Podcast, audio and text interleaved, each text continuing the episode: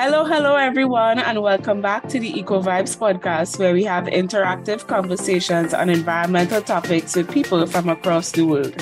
I'm your host, Khadija Stewart, and this is season three, the Ocean and Climate Action Series, where we talk all things climate change and ocean conservation. Today, I am very excited for this episode as we head to the Caribbean, my region, to chat with Andres Bisono Leon from the Dominican Republic. And we're going to be talking about all things sargassum. So, welcome, Andres. Thank you very much. Thank you for having me. Thank you for having SOS Carbon, and thank you for you know the attention that you bring and you know the awareness, the consciousness that you create on this ecosystem, and and bringing this key information to you know the the people that join you. Um, thank you for you know welcoming us and and having that push for a call for action, a call for um, you know action now on the climate crisis. Of course, that's all I'm trying to do. Open access to information and connect it to as much young people in the region as possible. Right. So, how are you before we start things? Or, as you say, como te va? Let me get some Spanish going in this conversation yeah. here. Don't get me started because if not, you know, uh, we, we, we might just switch to Spanish. But no, everything is going well. Thank you for, for asking. And I hope on your end as well. Um, how is it going? I, I, I have is it good? I, I know some recently you have been experiencing storms and you know flooding and all that, which is all related to I mean not the oceans directly, but climate change. So very impactful. You know these coming uh, these couple days that you're going through those experiences. Yeah, I mean, I'm good right now and I'm seeing blue skies, but sometimes, usually around 11 or like midday, there's just a darkness, and then we start mm-hmm. hearing thunder, and then there's a downpour of rain. But yeah, like you mentioned, every day thus far for like the past two, three weeks, it's just been heavy rainfall, flooding, power outages, you name it, we've been experiencing experiencing it. And it's all part of the ongoing climate crisis that we are all experiencing right now. But okay, before I go down a rabbit hole talking about the mm-hmm. weather and climate change, let me get back um, um on topic and on point here. So let me give you guys an idea of who Andres is. Now he has a very spectacular bio. I tried my best to summarize it as much as possible. So buckle up and get ready to be slightly impressed. Right. so, originally from the Dominican Republic, Andres is a climate tech entrepreneur working at the intersection of social impact and climate action. Andres holds a dual major in mechanical engineering and finance from Drexel University and social and environmental impact has always been part of Andres' life endeavors. Since 2018, he has been leading SOS Carbon Inc., Sargassum Ocean Sequestration of Carbon, SOS Carbon, which is a spin off company from the Mechanical Engineering Department at MIT. Um, SOS Carbon is focused on scaling its unique patented technologies to turn sargassum seaweed invasion problem into an economical natural ocean carbon sequestering opportunity. And as a member of MIT Sloan School of Management and Legatum Fellow, Andres' motivation is his capacity to transform society and the environment for a better tomorrow. SOS Carbon is committed to solving one of the Caribbean's most threatening problems, generate employment and value chains to the region, and fight climate change for a global impact. Wow. I had things like MIT, mechanical engineering, SOS carbon, all these amazing things you have going on. And as we dive into things, I would love for us to just start one time and talk about sargassum. What is it and why is it now a problem in the Caribbean? Of course, thank you for the introduction there. Um, and indeed, you know, we we're very passionate about working with all stakeholders and creating an impact um, to mm-hmm. not only the, the people and the communities that get involved, but also those that need the most, uh, that need the most formal opportunities and that also suffered the most at the same time through all these problems that we see uh, in terms of uh, that come from the um, climate change, climate crisis, um, and sargassum. And now getting into the sargassum with that you know, sargassum is a, a seaweed and ma- macroalgae that mm-hmm. for the past decade, 12 years, started invading the beaches, the coastline of the Caribbean. Not only that my home country of the Dominican Republic, but also all other territories across the Caribbean. Sometimes even we have even uh, we have seen it in Europe. So um, recently, it's kind of getting almost everywhere. And that's one of the key characteristics of the oceans that oceans don't have boundaries. Um, mm-hmm. And and with that said, again, uh, why is such an important ecosystem, such an important area that we need to pay great attention. Um, for the most part, oceans have been like on the on the backseat and, and forgotten about. But now through all these issues that we're seeing, like the sargassum seaweed, we again need to pay proper attention to our oceans. Um, anyways, with that said, um, sargassum again has been invading the beaches.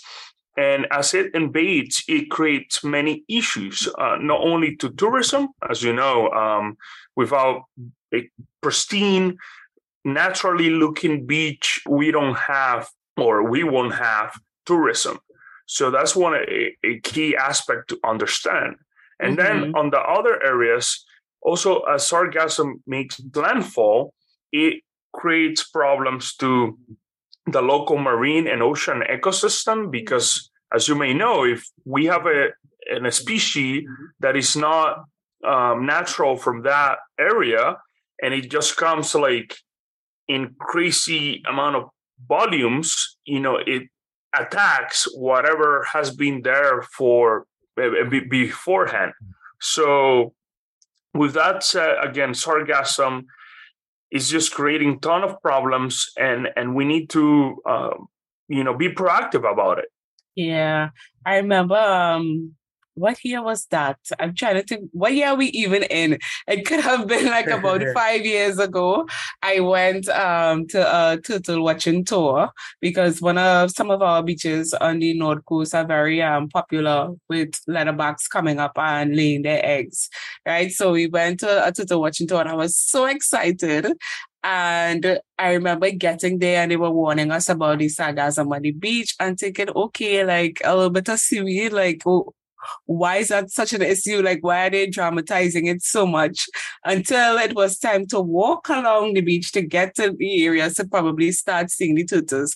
And I kid you not, I am like about five four, and the sargassum was waist high. This is what we were walking in, and I was just like, "Oh my god, this is a problem." Because usually you're thinking like it's probably just covering the the shore at you know minimal depths and stuff like you could probably just kick it away with your foot and that's probably possible on some of the beaches but when it was waist high that's what i was walking in and i was just like oh, all right now this is definitely an issue and we need more people to be like focusing on it and really start studying this thing to see what it is we could possibly do and mm-hmm. then I remember hearing also that a lot of people from that community where it was washing up was starting to get sick or you know the the odor that it was was being released when it started decompose started making some children upset and things like that. So I was like, okay, okay, okay, let me look into this a little bit more to see, you know, what what is causing it. And I know there've been several theories on its causes, but I would love to hear from you what it is exactly you've been hearing or studying as it relates to the cause of these massive sargassum influxes that the region has been experiencing. Indeed, you know, um, and and everything. Obviously, when we talk about the uh, climate, environment, you know, is interconnected. And and mm-hmm. where I'm mm-hmm. going is that you know, sargassum seaweed is in a way also as a response on what's going on with the climate crisis. You know, we see on one end what we just talked in the intro happening to you and to your hometown, the flooding, we see in other areas of the world the the heat waves. We see in other wor- in other parts uh, the fires the wildfires and so on. So with that uh, it's kind of a again an ecosystem that everything plays a role kind of together and and is a response mainly or has been a response to the irresponsible human activities. With that said um, same with sargassum. We have seen, and, and from what we have also learned from other experts that are more mostly focused on that area of determining, you know, the origin, the causes of the the large increments of the volumes, and so on, is that these seaweed, um, you know, has always been present in an area called the Sargassum Sea. But again, due to the changes in, in the oceans, in, in the environment, and so on, it kind of migrated to a new area where it grows um, it grows disproportionately. And this new area is between Brazil and Africa. And there it grows exponentially and then it starts making kind of a path through the Lesser Antilles, um, starting on the Caribbean, and then uh, Puerto Rico, DR, Jamaica, uh, Cuba, and and just kind of ending up mo- most of the the majority of the volume in Mexico and and Belize. Um, so kind of that that part of the coastline there. Mm-hmm. So, anyways, with, with that said, you know this is a huge issue that has been incrementing we we just see increasing year from year to year and again it's just due to to more of those uh, the accumulation of those irresponsible activities like deforestation the use of uh, chemical fertilizers that sadly even if we turn let's say the off bottom uh, off button to all of that we you know it's not like the seaweed will disappear it's yeah. again like climate change it, it, will take time so that's why we need to adapt and also find ways on how to mitigate it and find ways on even how to possibly extract value from from what we are um, getting yeah Wow. And as you mentioned, extract value from it. I believe this is what SOS Carbon is doing, right? finding ways to make it economically viable with all the uncertainties surrounding it. So I would love to hear about the work SOS Carbon has been doing in tackling. I don't let's not call it an well actually it is an issue. I was about to say let's not call it an issue, let's call it an opportunity, but it's a bit of both, right? So in, Indeed, and and it goes by phases, right? 1st mm-hmm. we need to see it as an issue, and then once we control that issue and we develop the right mechanisms to for controlling it, we will be in the best position to then call it an opportunity. Uh, but nowadays, you know, if, if we don't tackle first the issue or or forget about the issue, in other words, then we, we might be um, losing too much precious time for our environment, for our you know uh, communities' human health, for yeah. our tourism, because again the impact, the negative impact that the seaweed has been creating throughout the Caribbean is just massive, and we cannot keep going on like that. Um, we we will not have a chance to run three more years or five more years just sitting on the back seat waiting for I don't know um, I don't know what people are thinking, but for someone else to take action for them. So that's what we need to recognize. But anyways, going into you know SOS Carbon and you know to, to start you know highlighting what we have been working mm-hmm. on, mm-hmm. uh, we started in 2018 mm-hmm. at the Massachusetts Institute of Technology (MIT) developing technologies for indeed not only focusing to, on the on the problem and how we can solve it in the most cost effective way but more importantly on how we can then use that same infrastructure from solving the problem to obtaining value change from the seaweed and, and, and from the, the problem itself. With that said we started on this path with our you know passion to create an impact to involve communities to add value to the environment, to the local um, communities to add value to the region, and also looking for ways and mechanism from that local value to stand to a global level. And kind of long story short, what we uh, we developed two technologies. One, which is for harvesting the seaweed in the ocean before the seaweed makes landfall, mm-hmm. and we we do that with artisanal vessels. As you know, artisanal vessels are everywhere in the Caribbean. So why not taking advantage of that infrastructure? And why not taking advantage, most importantly, of the local fishermen that most of the time also own those vessels. So we can rent it from them and we can formally employ the fishermen for these sanitation activities because they are also the ones that know best the areas that we need to operate at.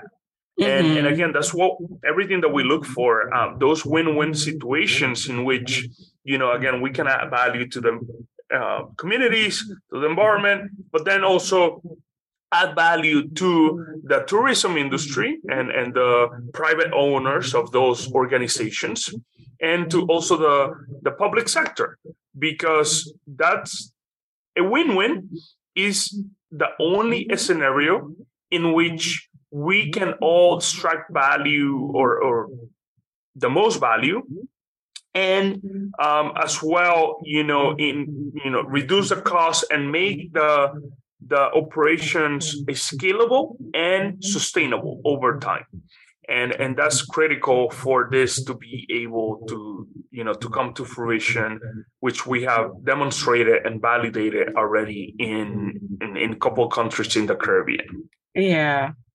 Okay okay.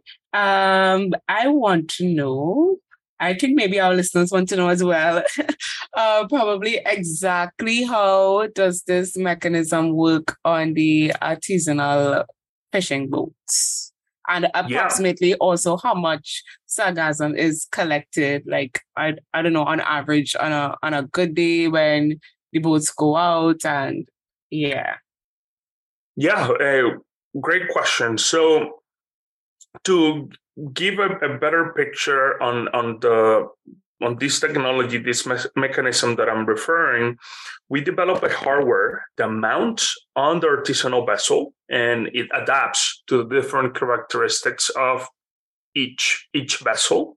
Um, and then again, we can use that existing infrastructure so that we retrofit and we um, create or we, we uh, turn these vessels, these artisanal vessels, into high capacity harvesting uh, boats. Mm-hmm. And we've we've you know this mechanism basically um, is a, a, metal hardware that as the boat navigates it has two nets on either side the seaweed will start getting into the net and then once the nets are full we you know take the net out of the system and we put a brand new net and the process doesn't stop. It's a continuous process. With that said you know given those efficiencies that we have developed given how effective it is and and how you know the um, maneuverability of the, these boats how easy they can access the different conditions uh, sea conditions we um, have developed an operation that gives a capacity uh, on a per boat level, per boat basis mm-hmm. during a seven hour work uh, work day, meaning just a, the normal, the regular time, you know, formal hour time slot. We can collect around 70 tons of fresh seaweed seven zero seven zero tons of fresh seaweed that translate to around 300 meter cubes of fresh seaweed. That's a lot. It is it is. And and again that's one of the impressive things of this technology because as robust and simple as it might sound mm-hmm. we're really just turning the simple into a cost effective mechanism for removing as much as seaweed as possible for a specific um, time and, and during and also for maximizing the volume that we can extract. Yeah. I remember um, earlier this year in July when I attended the UN Ocean Youth Innovation Forum and they were talking about innovating. Um, the youth had to come up with innovative projects and stuff. And a lot of them was so frustrated because they were trying to think of the most elaborate, far advanced technologies that they could ever possibly dream of.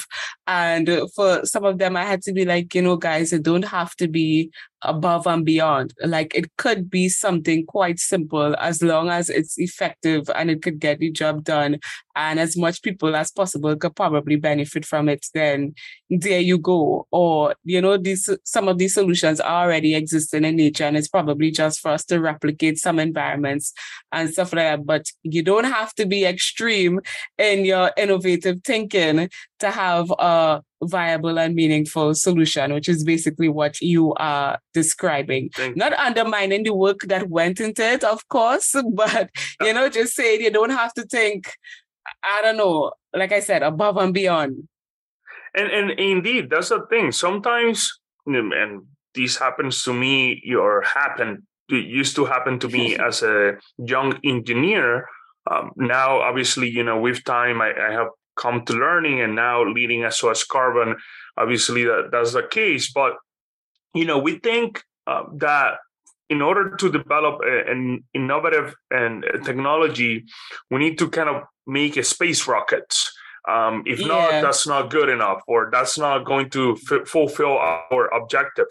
But it's really sometimes the opposite because it's not only about the technology, but it's also about like key parameters like who's your client, who will be your clients, what are, are they willing to pay, um, you know what, and, and with those terms, how you will make your uh, operation sustainable, who are the employees that you hire? Who are the ones that know best the areas that you need to operate at which again in the in the case of the caribbean are the local fishermen. You cannot bring like you know astronauts from the nasa to operate a vessel in the caribbean to remove sargassum it will just be impossible you know um cost wise and also like I mean, do you have enough astronauts? Uh, I mean, you get what, where I'm going, right? Like, yeah. you need to think on all these parameters. And sorry, I'm just exagger- obviously exaggerating, but trying to make the case that you know sometimes, indeed, as you mentioned, it's better to start with the basics because that base, those basics, might get you way farther than anything else. Um, and also thinking on again the assisting infrastructure on those countries and, and a bunch of different things that are critical apart from just the underlying technology. Yeah, which is why sometimes when some things are invented and it's time to execute, they don't one, they either don't work or they don't last very long because a lot Indeed. of these other factors has not been taken into consideration.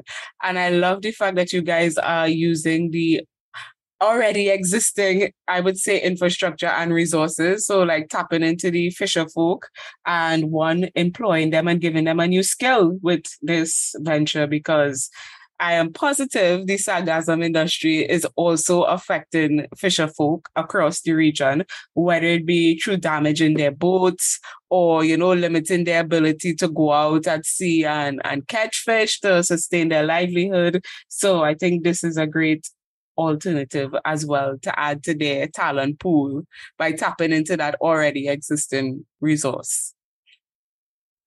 Indeed, you know, again, thank you for highlighting our work, obviously, and you know that that's exactly you know what part of our passion here because we have not only just developed an organization or created an organization to solve a problem, but again, rather bring or, or make turn that problem into opportunities, including formal employment, including uh, mm-hmm. environmental sanitation, and then down the line again, even using that problem as raw material for value add products or even as far as using that same problem to find the underlying uh, climate change and mitigate climate change. Because one of the things that we have seen from sargassum is that it contains high levels of carbon and methane that it absorbs during its life. And then once it makes landfall and, and rots on the beaches, it releases back all those gases and heavy metals that it absorbs. So again, there are many ways that we can really um, see and take advantage from the problem. But again, uh, taking the right steps, you know, first starting with the angle of the mitigation on on how to protect our coastline, and then mm-hmm. taking it from there, building on on the on those next steps. Yeah, and hmm, I feel like I didn't actually. Maybe I did and I'm just having morning brain right about now. I was about to say, I feel like I didn't realize the amount of carbon that it probably um, holds, but I think I did know that. And so let's just ignore this commentary coming out of me right now and move into my next question, which is um, so exactly what do you guys do with the seaweed after it's collected and dried? Yeah, so indeed, in, in the first instance, uh, as you just frame it, we collect it, we harvest it at sea with mm-hmm. our uh, what, the technology that we just described, actually called the Littoral Collection Module or LCM. And once we harvest it, we then use it in different processes, mostly working with uh, partners and allies on on such task. Um, also, you know, something that we put a lot of attention mm-hmm. is on collaborations mm-hmm. and, and team mm-hmm. efforts. We mm-hmm. understand that, you know, we're not good at everything mm-hmm. and and we should be just focused on what we do best because if not at the end of the day you know we we might not be doing anything at all if we just don't focus right especially at your early stage that you have a bandwidth to tackle just uh, very specific areas. And with that said, we uh, have been working with partners on the processing area, uh, all the way from uh, using using the seaweed to to to products for cosmetics, for the pharma industry, for mm-hmm. liquid fertilizer, uh, for early stage bioplastic development, among others. Um, so just to mention a, a, few of the companies, uh, one of them, you know, that we, we can talk publicly, uh, for example, in the case of the cosmetics and pharma, Origin by Ocean, a Finland company. Today, we have shipped five containers of seaweed, uh, fresh seaweed to Finland by, you know, in refrigerated containers. Mm-hmm. And obviously you might be asking yourself why chip in it uh, this sounds a bit crazy and indeed you know it's a bit crazy to be chipping seaweed uh, all the way from the caribbean but the, the intention here is that as as the operations grow as we can scale as we all scale uh, that then they you know come to the caribbean with our support and and again with that partnership that we have been starting to develop. And we build a factory and bring also those um, employments to the Caribbean, bring those resources, technology, and and that's part of the part of the goal here to keep adding value to our communities. Mm-hmm. Yeah, I'm just thinking now. Um, so when I first had an episode on sargassum and I was talking to Dr. Shelly Ann Cox, you know, she was mentioning the fact that there are some uncertainties as it relates to the quantity of the sargassum coming up on Caribbean shores every year. So some years it's in an insane amount, and then others it mightn't be as quite. So, and then she was mentioning like things like that kind of makes it a little challenging when it comes to like having a viable business module related to the sargassum. So I want to know if you've experienced any issues as it relates to that and probably how in the future, if it is like the influxes probably kind of die down a little bit, or if you don't think it would die down at all, about how you would probably deal with something like that. And, and and just sorry to to make sure when you said deal with something like that, um, can you mm-hmm. Clarify again? I, I lost you there for a second. no problem. Yeah. So I was saying that I know that there are uncertainties in the volume of sargassum coming up ah, on right. Caribbean shores every year, right? So exactly how would your business module and stuff like look into probably still making sure that you have enough sargassum to be able to either ship it or harvest it or have you know the viable business structure going it, totally uh, that's an awesome question because when we started in all this that's one of the that was one of the limitations or, mm-hmm. or one of mm-hmm. the critical conditions that we also uh, took into account when developing the technology that we have, um, you know, today proven and in execution. With that said, you know, that's also why, in a way, we use the artisanal vessels with the hardware that mount on it. Because if, let's say, tomorrow the sargassum disappear, the artisanal vessels do not stop being artisanal vessels and do not mm-hmm. stop being good for what they always have been good for um, in in many different areas of, of, work and deployment that you can use them. So that's also one of the key benefits of the technology that we have developed. Now, let me tell you that um, in terms of the volumes that we have been seeing in the Caribbean, and in terms of you know the uh, forecasts of other experts, and you know that focus on this area in particular, the, the forecast is that the volumes will not decrease. Actually, yeah. they, will continue increasing, not only volume wise, but also presence throughout the year. Um, it's like, again, the heat waves. We have seen that they just continue to increase throughout. Same thing with sargassum. And again, since everything is kind of interconnected, you know, it's just a sign that sargassum is here to stay, at least for the time being. Yeah. Okay. As you mentioned heat waves, I just had a traumatic flashback. I was in Madrid earlier this year during the uh, earlier this year, like two months ago, um, July. Yes, for one of their many heat waves, and it was 42 degrees Celsius. And I am very much accustomed to 32, 34 max, and at 34, I am struggling to function. So could you imagine at 42 degrees Celsius, I was just not having it. It was absolutely terrible. And you you mentioned heat wave, and I just immediately went back to that moment. But let me get back to the saga. So that we were um rightfully talking about. But yeah, it's here to stay. And like you mentioned, increasing quantity as well as the longevity of it. And whew, this is well, both an issue and an opportunity. I I would keep wording it like that, mm-hmm. right? Mm-hmm. But I want to know from you what is the mindset of the people in Dominican Republic as it relates to sargassum and what is the extent of the influx like in Dominican Republic? I don't think I've seen any pictures, maybe just one or two videos that you have posted on your social media, but most of the pictures I've seen have been from Barbados or like St. Martin, and those have been absolutely terrible. So I want to know what the extent of the problem is like in DR, and then what do the people think?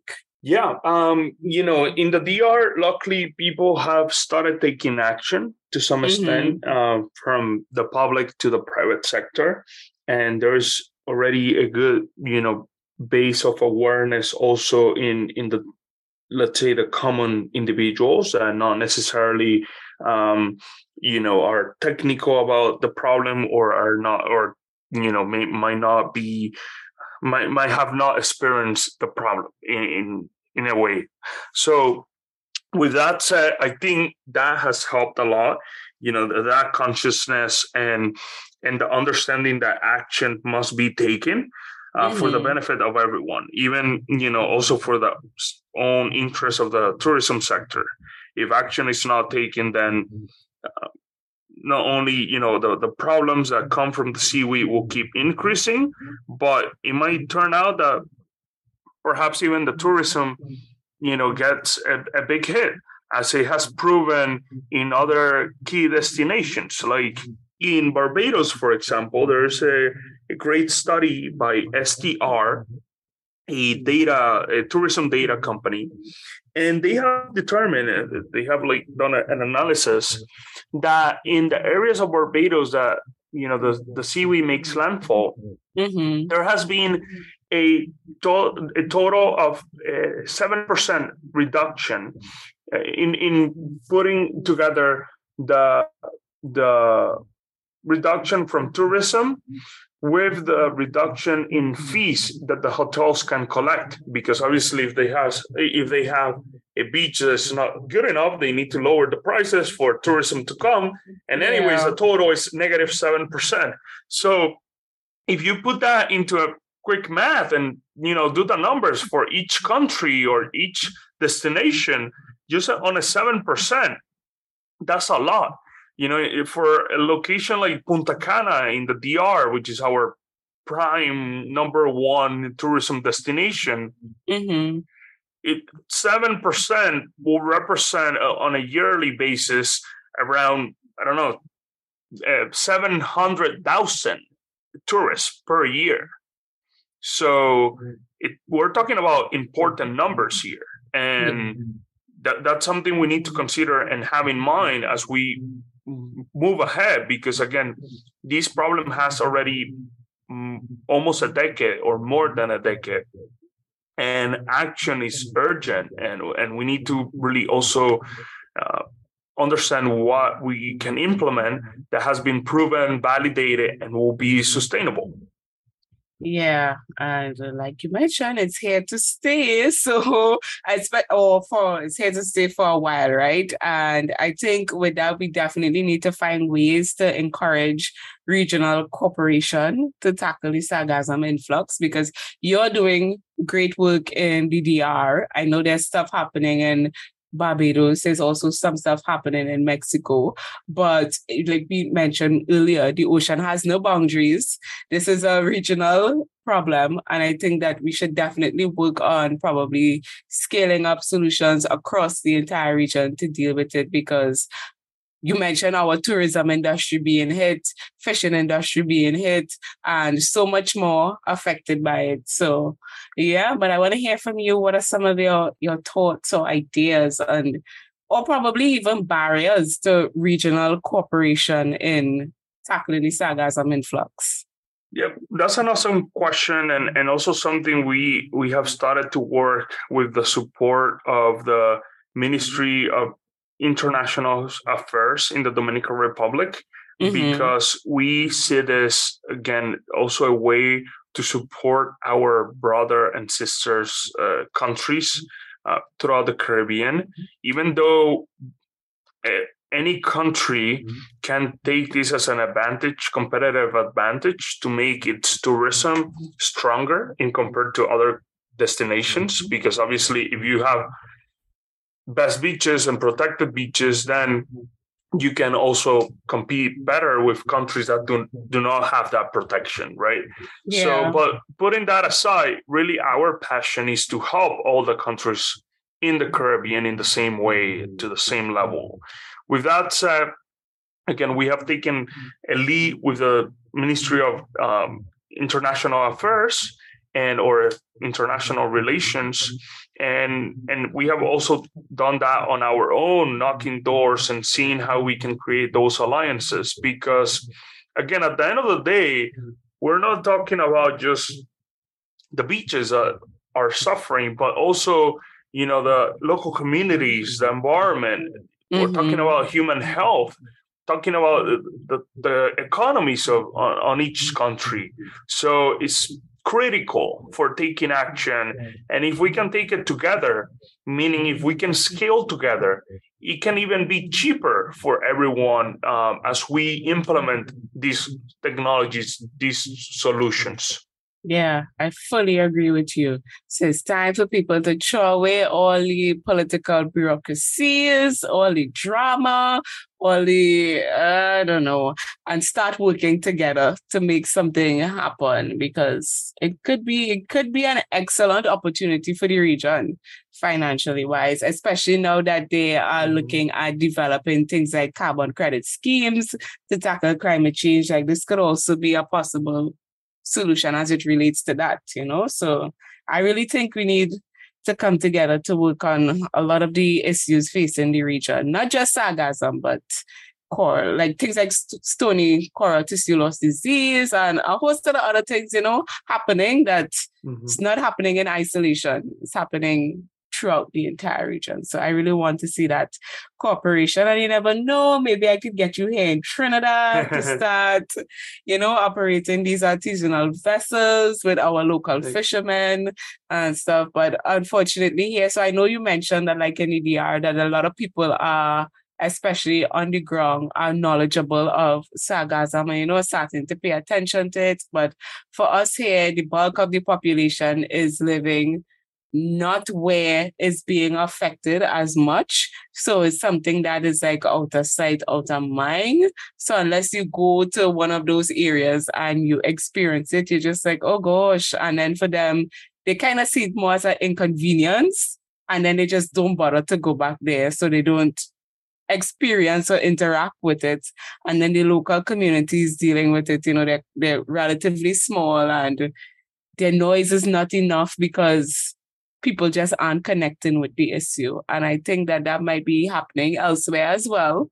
So, you know, I think it's good that you guys have developed a solution and are putting it out there.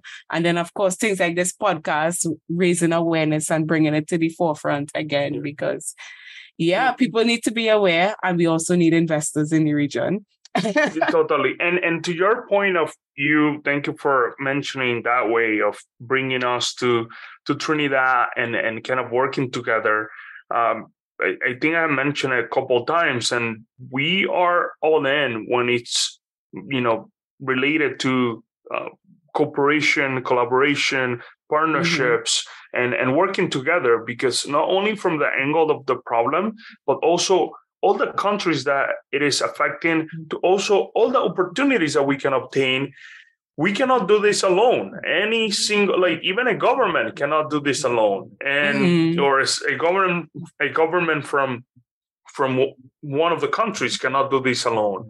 And we need to do it together everyone together. Everyone brings something to the table a different set of skill sets expertise uh, technical background equipment and so on Again, something, everyone brings something. And with that said, one of the methods that we have been using for that Caribbean expansion is working with um, key stakeholders uh, like yourself, like your, your company, that are also interested in, in and obviously have the cap- capabilities of, of deploying and, and organizing you know the operations and we can bring our equipment provide technical support provide the know-how and, and ongoing um, training so that the equipment are developed. But we are not really just doing this alone or don't want to be doing this alone or don't want to scale through the caribbean as just sos but rather also with the partners and, and collaborators that have the same drive and mission as us in mm-hmm. every single country in the Caribbean. And that's something amazing that we have seen as we have been, you know, extending our reach and, and finding those key collaborations and partnerships that there are a ton of people with that passion to make an impact, to make a difference and and it's just amazing to start developing those relationships so that we can bring the benefits to our home countries and to the local communities and to the environment. Yeah you know you mentioned there are a lot of people um very passionate about finding a way to um contribute to the solution and have a positive impact and stuff. And I'm I'm just thinking about the my SOA Caribbean network of young people from across the region, and they are always talking about sargassum and ways that they could get involved or some of the innovations. They're always sharing articles because, of course, it's it's something new it's something, even though it has its negative impact, that is still exciting because it gives you the opportunity to tap into, you know, your creative juices, to start developing things, to start looking at a new area of research. And they are very much keen to it. And I want to know for you what advice you could possibly give to not just members of the SOA Caribbean family, but just young people in general across the region who are seeing this and want to be part of the change and the solution, any advice that you could give them for getting involved or you know coming up with ideas? That, that's awesome. Yeah. So number one is like uh, always be curious always you know have that mm-hmm. passion or don't lose that passion for you know getting involved um, getting you know developing mechanisms, technology, systems for creating an impact. And first start by the simple and then go from there. Because sometimes the simple, again, as we have discussed through the podcast, can get you further away and can even guarantee the most success uh, and and the most uh, sustainable uh, operations and you know opportunities as, as you move ahead. Mm-hmm. That's that's number one, and then two will be to also always be on the lookout on on what other people are doing. Um, reach out. You know, people are for the most part good people, um, and and we'll, you know there are good people out there or you know and and you know we'll have a also a joint effort or a joint passion to mm-hmm. bring others on involved and and connect them and and offer position and offer them to get um, to integrate them into what's mm-hmm. happening. Mm-hmm. So that could be another thing. You you don't necessarily have to start from scratch. Sometimes you can you know join the movements of other things that are happening for mm-hmm. the good of your of your country for the good of the region and the and the world. So that will be the other thing again um, be on the lookout and, and, reach out reach out to people that you feel passionate about what they're doing and you feel a connection to the things that they have been working on for you to join uh, those efforts yeah, and I think as you mentioned that, that I immediately started, my mind was running and I was just like, hmm, maybe I should reach out to SOA and some other possible funders to see if we could get some young people from SOA Caribbean or just in general who are interested at present in the DR to work with you to see what it is you have going on, some students, you know, and then to bring back that knowledge to their communities and stuff. I think knowledge exchange is so crucial.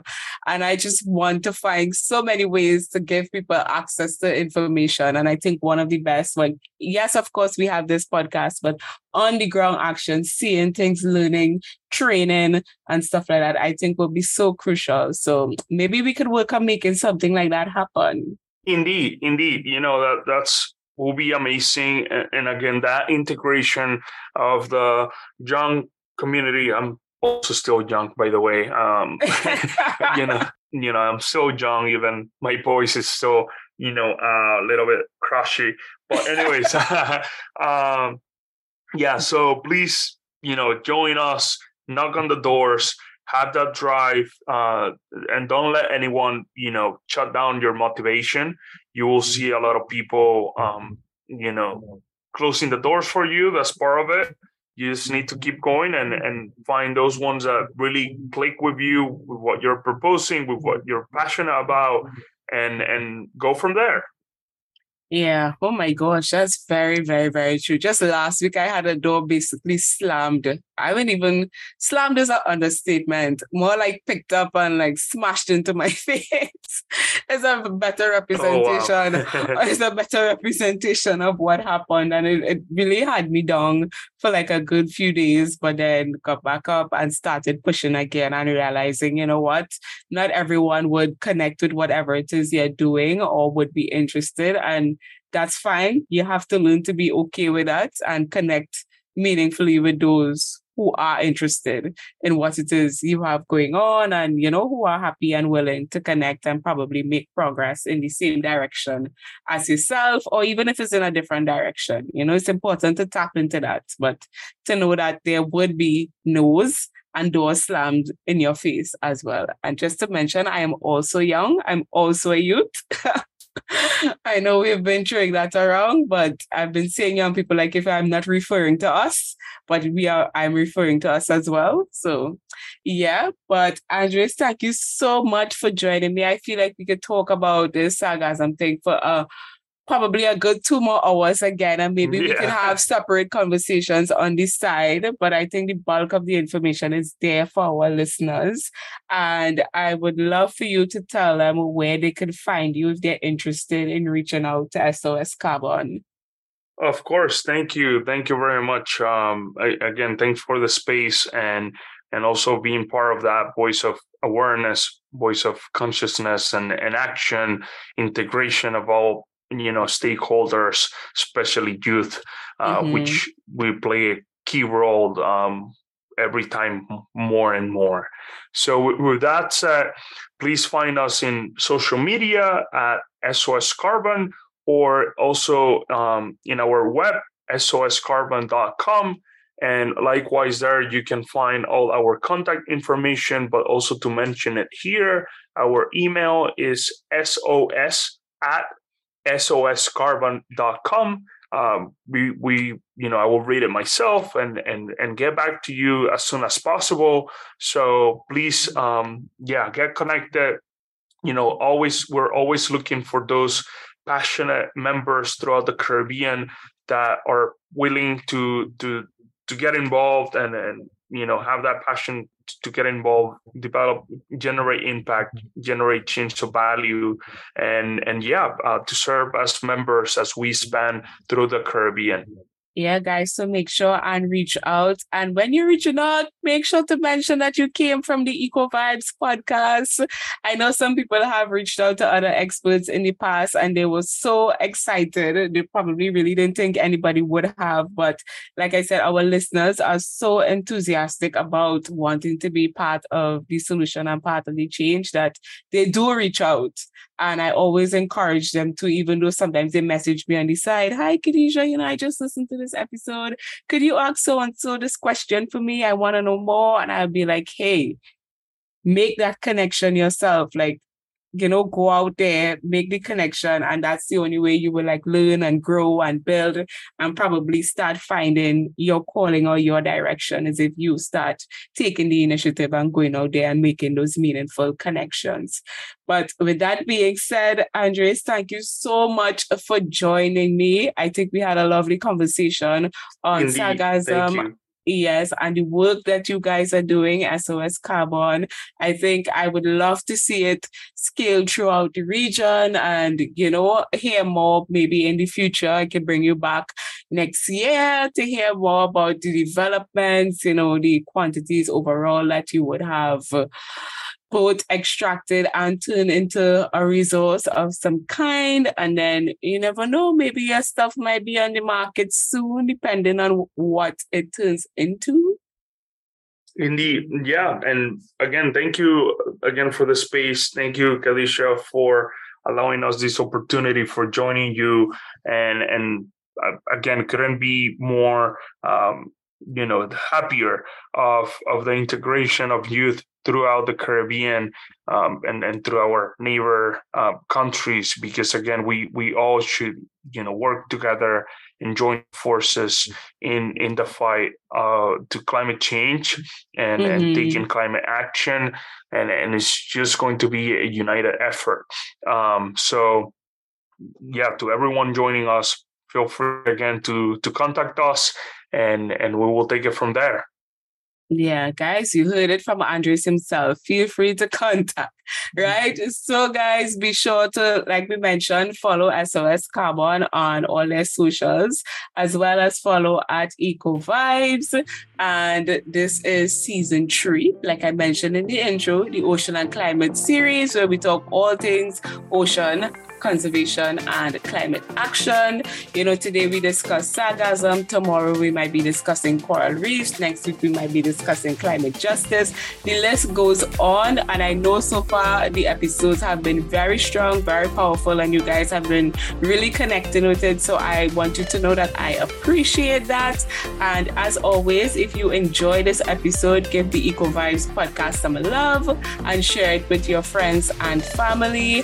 And I will see see you guys in the next one. Bye, everyone. And thank you again, thank Andres. Bye bye. awesome. Thank you. Thank you very much.